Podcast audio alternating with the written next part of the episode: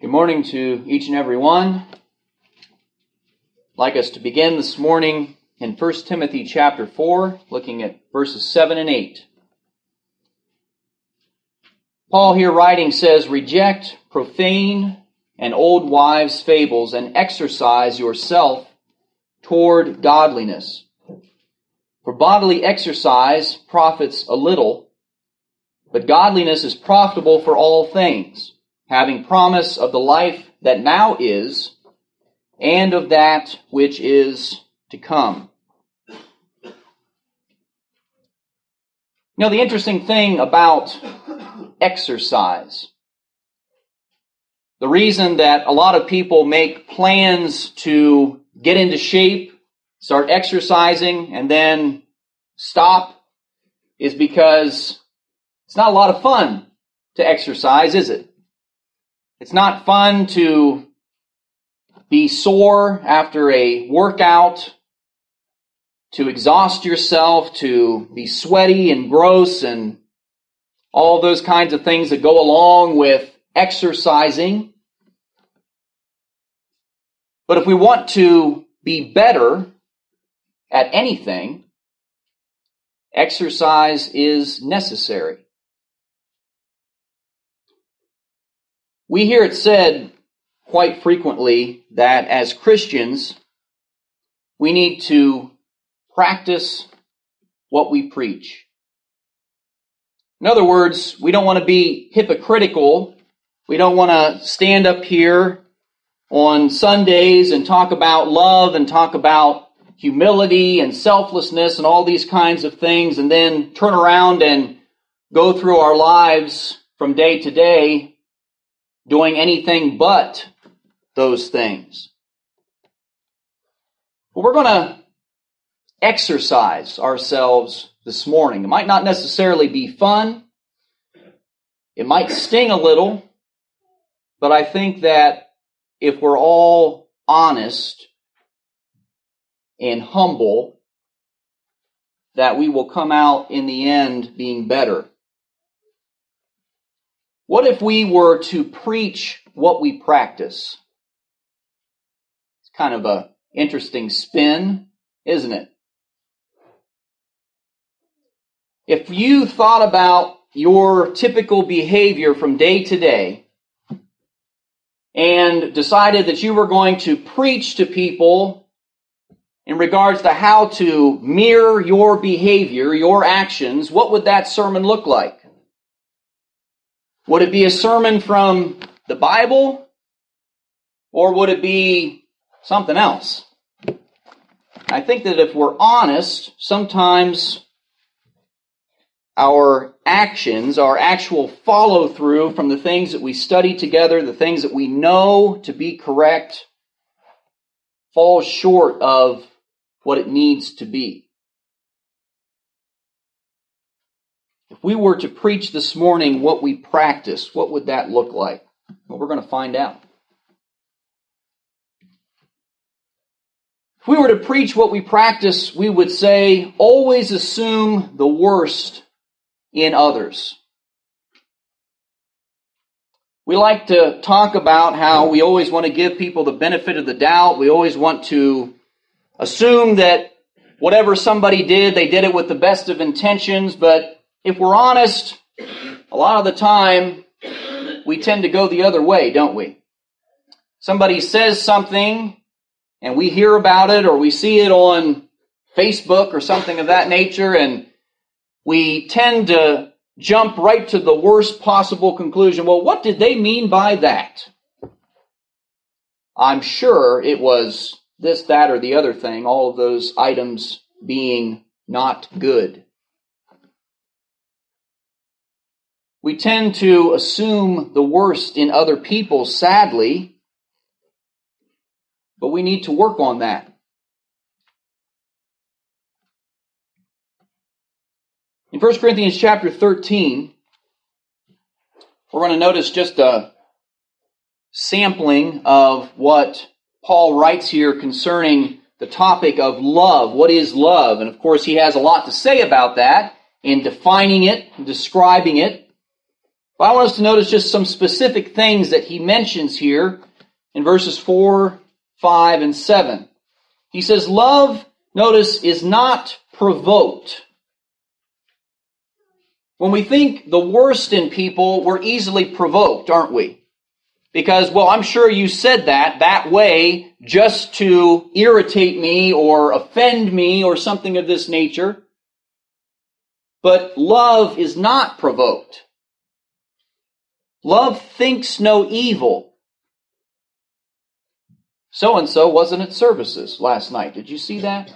I'm sure it was because they're terrible and just don't love God at all. No, that's not what love does. Love does not think evil of others automatically. Love says, I wonder what's wrong. Love says, I wonder if they need my help. I wonder if there's some problem they're facing, something that's come up that prevented them from being with us. Love believes all things. Love hopes all things. We hope for the best in others. Now, at times, of course, we might be disappointed when faced with reality, but up until that time, love hopes all things. In John 7 verse 24, Jesus teaching us here says, Do not judge according to appearance. Sometimes things might appear not the best, but that's not always indicative of what's really going on. Jesus says, judge with righteous judgment. Take the time to investigate things before drawing conclusions. You've probably heard it said that there's always two sides to every story. Sometimes you're just hearing one side, and it's real easy to draw a negative conclusion as a result. We have to weigh all the evidence. Romans 12 and verse 18. If it is possible, as much as depends on you, live peaceably with all men. We're not going to live peaceably with others if we're always assuming the worst in everything that they say and do.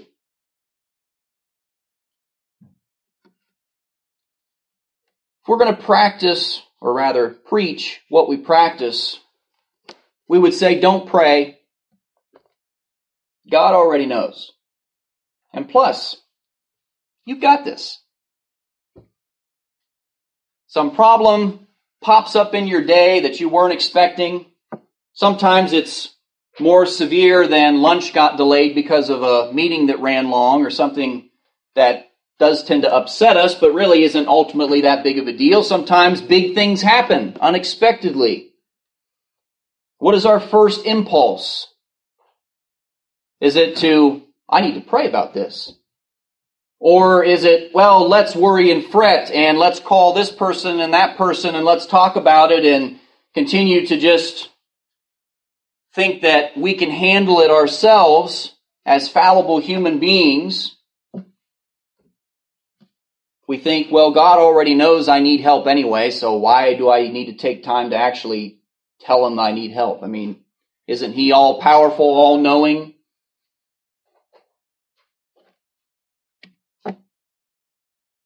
1 Thessalonians 5, verse 17, three little words says, Pray without ceasing. How many of us actually do that? I'd like to raise my hand, but this other hand knows the truth. It's no, put your hand down. I don't pray as much as I should. So you see, this lesson is not about me standing up here as super Christian and just looking down at all of you and saying, man, you should be more like me, guys. I mean, let's get it in gear. Come on. It's not that hard. This is all of us looking inward and saying, what can we do better?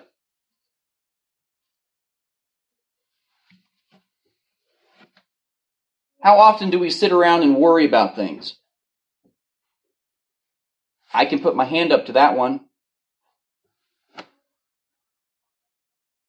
The scripture says, Be anxious for nothing, but in everything, by prayer and supplication, with thanksgiving, let your requests be made known to God, and the peace of God, which surpasses all understanding, will guard your hearts and minds through Christ Jesus. We forget about that verse when we're in the midst of things. Matthew 26 and verse 41, Jesus basically says, You don't got this. You think you do, but you don't. So why not go to the one who does have it under control and can get things under control for you? Jesus, as he spoke to his disciples who kept falling asleep there after he told them to watch, he says, Watch and pray, lest you enter into temptation. The spirit is willing, but the flesh is weak.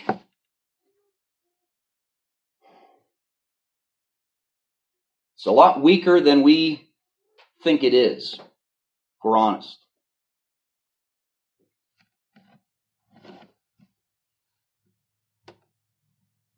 If we're going to preach what we practice, we would say, Try and focus your thoughts on what's going wrong. Who's guilty of doing that?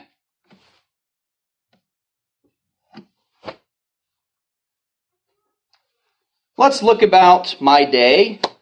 Let's see, how are things going? What's the first list that we're going to create? Guarantee it's probably, well, this is broken, and I got to fix that, and this isn't going my way, and we just sit there and we think about all these terrible things and all these things that aren't going uh, perfectly as though we should expect that life on the earth, which is not heaven, is just going to be heaven anyway because we want it to be. So let's just sit around and focus our minds on all this negativity because that's going to be productive and that's going to help fix all of it.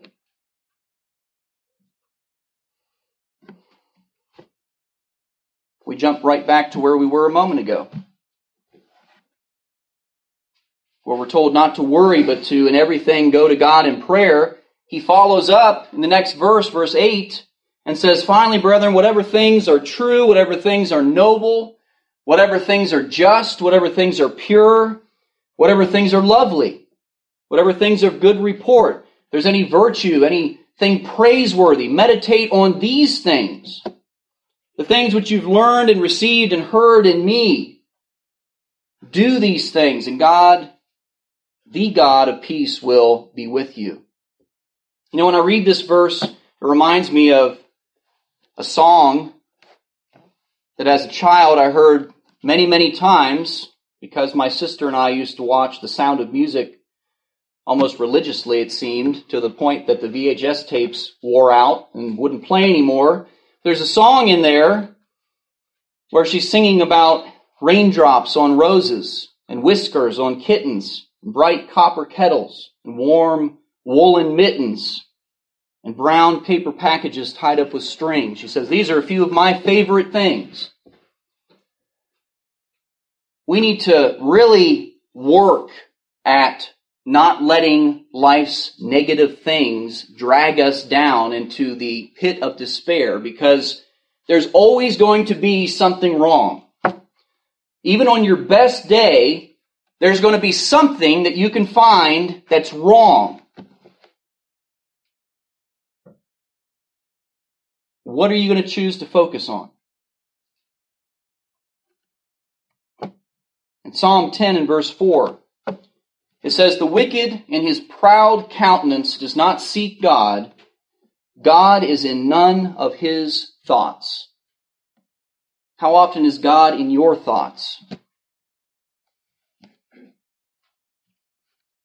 In Psalm 103, verse 2, here the psalmist says, Bless the Lord, O my soul. Notice, forget not all his benefits, who forgives all your iniquities who heals all your diseases, who redeems your life from destruction, who crowns you with loving kindness and tender mercies, who satisfies your mouth with good things so that your youth is renewed like the eagles. Think about all that God does for you, all that we have to be thankful for, yet we're going to focus on the fact that the TV is broken because our child threw the remote control in anger at the screen and now I can't watch the show that I wanted to watch. Life is just the worst.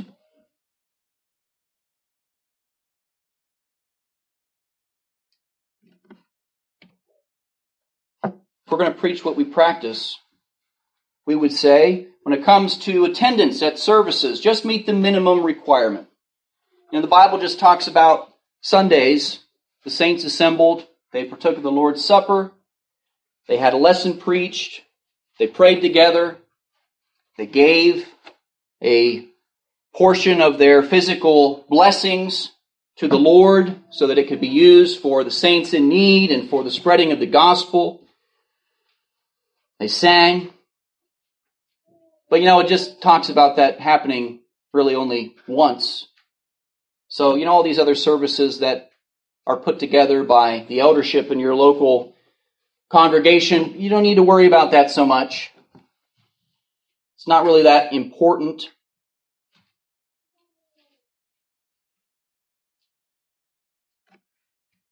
Hebrews chapter 10, verse 23. The Hebrew writer says, Let us hold fast the confession of our hope without wavering. For he who promised is faithful. Let us consider one another in order to stir up love and good works, not forsaking the assembling of ourselves together, as is the manner of some, but exhorting one another, and so much the more as you see the day approaching. For if we sin willfully after we've received the knowledge of the truth, there no longer remains a sacrifice for sins, but a certain fearful expectation of judgment and fiery indignation which will devour the adversaries. My in laws are up in Canada at the moment. And when they were planning out their trip, they discovered that the places that they were going to be visiting, that there weren't any local congregations that they could attend services with. And so they could have very easily just said, well, I guess we'll just skip services while we're on our vacation. You know what my father in law did? He expanded his search and he found that two hours and 12 minutes, I believe, north of where we're going to be, there is a faithful congregation. Do you know what they did this morning? They woke up early and they drove two hours north so that they could be with the Lord's people. And he would probably be unhappy with me sharing that with you because he's not one to brag on himself. But how much weight do we really give with regards to being with our family?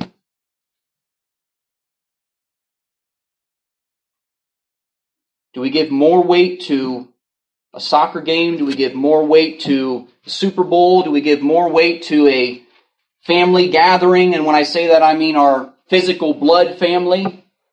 What's most important? David said, I was glad when they said to me, Let us go into the house of the Lord. Do we look forward to it? Are we excited when there's going to be a gospel meeting? Hey, more opportunities to be with my loved ones, to be lifted up in my faith and to lift others up with my very presence. Another chance to praise God for all of his benefits towards me and not forget them, like we talked about a moment ago.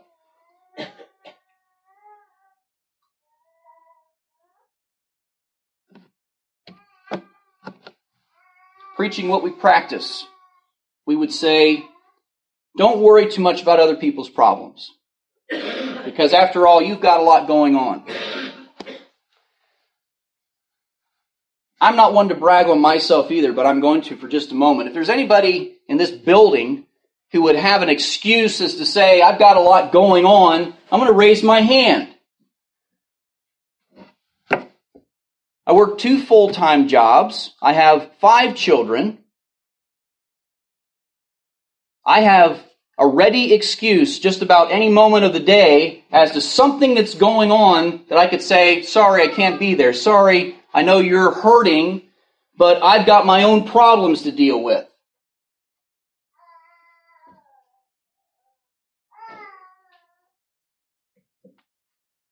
You know, the Bible tells us to deny ourselves and think about the problems of other people.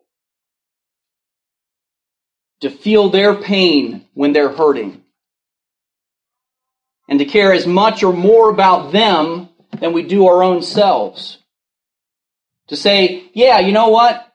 I'm scheduled to work today, but my brother needs me right now because he's lost something great, so I'm going to figure that out so that I can go and, and be with him.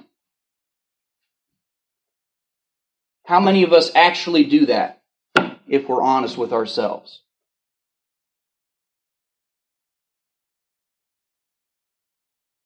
When there's an opportunity to serve someone, do we rejoice that we have the ability to help, or do we focus on, wow, how inconvenient is this for me that I have to take time out of what I was doing to now help this person?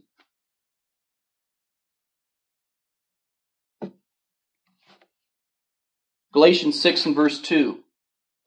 How do we fulfill the law of Christ? Read this verse with me. Bear one another's burdens.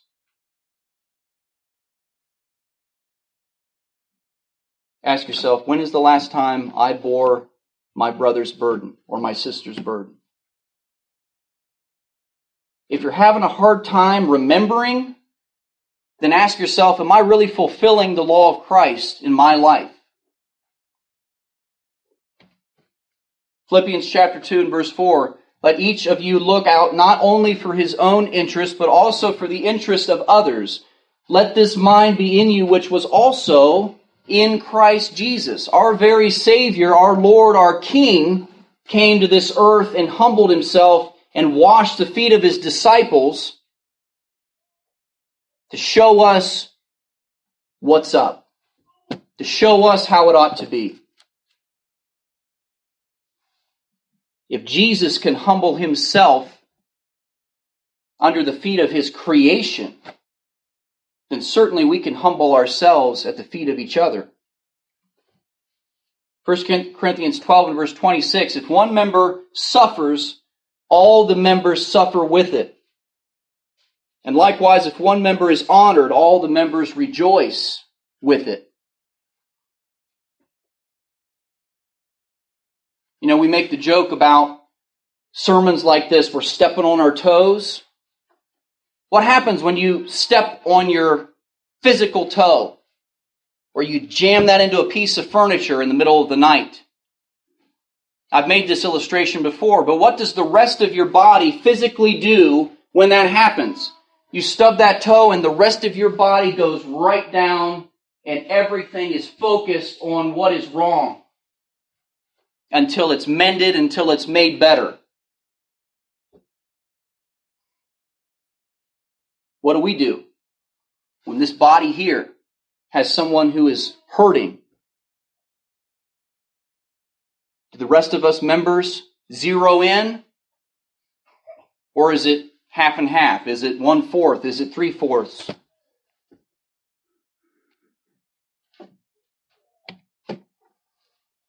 Preaching what we practice. Verse a day, that's plenty. You just have your little daily calendar there on your desk. It just has a verse every day. That's what the scriptures are talking about in regards to studying, I'm sure. So, as long as we're digesting that, that's going to be enough to sustain us and help us be growing as followers of Christ. Well, I liked that spiritual post on Facebook. In fact, I liked, I think I liked seven of them today. In fact, I even shared one. I think I got this in the bag. I think I'm doing pretty good here. Let's be real. A verse a day is not going to cut it. Reading a verse a day is not studying the scriptures. It's not going to make you grow. It's not going to help you mature. It's not bad but it's not sufficient. Notice what the Israelites were instructed to do in Deuteronomy chapter 6 and verse 6. These words which I command you today shall be in your heart. You shall teach them diligently to your children, and you shall talk of them while you're sitting in your house. When we're sitting in our homes, how often do we really talk about spiritual things? Again, there's this hand wanting to, no, don't deceive yourself. You're terrible. I'm talking to myself. He's the preacher. He's supposed to always be talking about spiritual things. Guess what? I have a lot of room for improvement. When you walk by the way, when you lie down, when you rise up, you shall bind them as a sign on your hand. They shall be as frontlets between your eyes. You shall write them on the doorpost of your house and on your gates. Surround yourself, immerse yourself in the Word of God, because that's the only way that we're going to adequately feed our soul and our spirit. This body is not going to last forever. Your soul and your spirit is. Are you preparing it for eternity? Or are we just playing church? Are we just playing Christian because people think good of us when we do? In Psalm 1, notice the psalmist's attitude. Verse 1, he says, Blessed is the man who walks not in the counsel of the ungodly, nor stands in the path of sinners, nor sits in the seat of the scornful, but his delight is in the law of the Lord, and in his law he meditates day and night. And the result is he's like a tree planted by the rivers of water that brings forth its fruit in its season, whose leaf also shall not wither, and whatever he does will prosper. You think about a tree that's planted by a river, how much water is there supplying that tree? A lot. Big difference between that and a tree planted out here in the middle of a desert.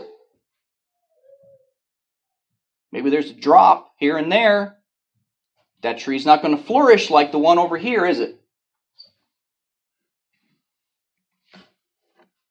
1 Timothy 4, verse 13, Paul said to Timothy, Till I come, give attention to reading, to exhortation, to doctrine. Give attention to it.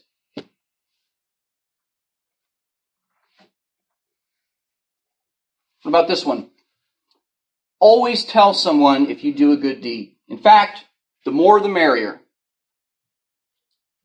Who does that?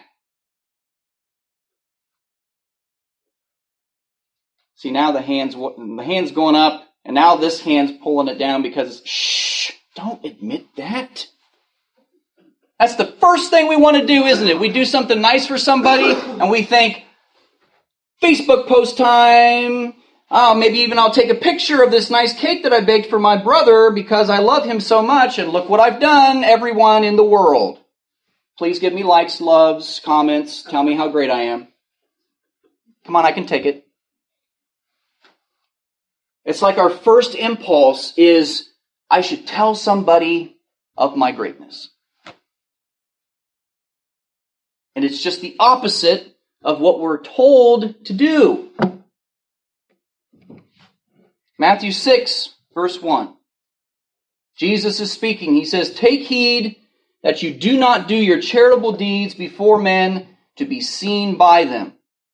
Sometimes people will see, sometimes people will notice. That's not what he's talking about. He's saying, don't let your intention be just so that people will look at you and say, Look how wonderful he is. Otherwise, you have no reward from your Father in heaven. Therefore, when you do a charitable deed, don't sound a trumpet before you as the hypocrites do in the synagogues and in the streets, that they may have glory from men. Assuredly, I say, they have their reward. When you do a charitable deed, do not let your left hand know what your right hand is doing, that your charitable deed may be in secret, and your Father who sees in secret will himself reward you openly. It's like the right hand's over here, doing something that it should be doing, and then the left hand's like, hey, look what it's doing. Did, did you see?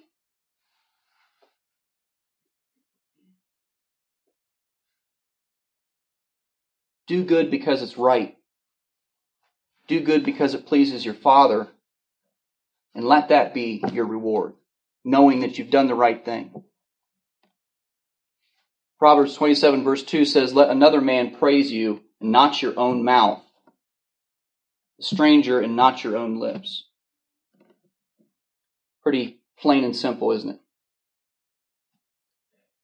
Finally, this morning, if we're going to preach what we practice, we would say, relax. You've got plenty of time. You don't need to worry about sending that card. You don't need to worry about making that phone call. You don't need to worry about reading your Bible or saying that prayer or whatever it is because you can get to that tomorrow or maybe next week or maybe next month because you've got plenty of time. Oh, how daily we deceive ourselves. In Proverbs 27 and verse 1, we're told, Do not boast about tomorrow, for you do not know what a day may bring forth. Might be your last day. Psalm 103, once again, verse 13. We read, As a father pities his children, so the Lord pities those who fear him. For he knows our frame. He remembers that we are dust. As for man, his days are like grass, as a flower of the field, so he flourishes. But then the wind passes over it and it is gone. And its place remembers it no more. We are fragile creatures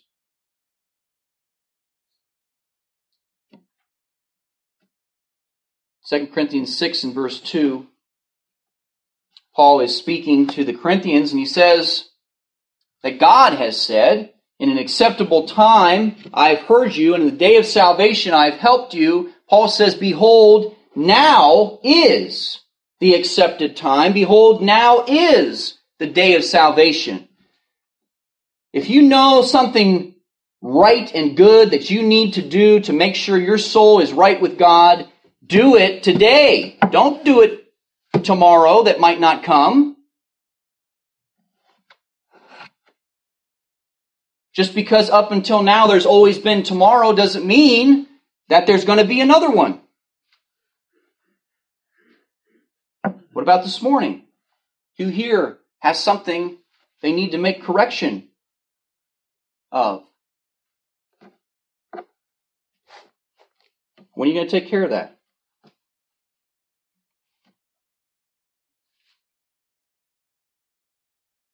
There's more that could be said. There's more examples we could find. But I hope that as we've attempted to be painfully honest with ourselves this morning, that maybe it will produce a better day tomorrow. When I say a better day, I mean a, a day that is spent serving God better than what we've been doing and hopefully the days to follow that, however long we have left. Romans 12 and verse 9 says, Let love be without hypocrisy. Abhor what is evil and cling to what is good. Will you determine to do that in your life? Perhaps this morning you need to make that determination. Maybe you've never been baptized and you recognize that you need to. We have the water ready. We will take your confession. We will baptize you in the name of the Father and the Son and the Holy Spirit for the remission of your sins. If you've wandered astray and you need to come back home, come back home. You're struggling with something, don't do it alone. That's why you have a body. It's why you have a family here. We can't bear your burdens if we don't know what your burdens are. So let's be real with each other. There's no shame in admitting, hey, you know what? I have problems. Guess what? Everybody has problems. We're just all so arrogant and full of ourselves as to think that if we dare admit that, that we're somehow the worst human being on the face of the planet. It's not true. It makes you real, it makes you human. So be real this morning. As we stand and sing this song of invitation, if you need something, let us know. Come to the front while we stand and sing.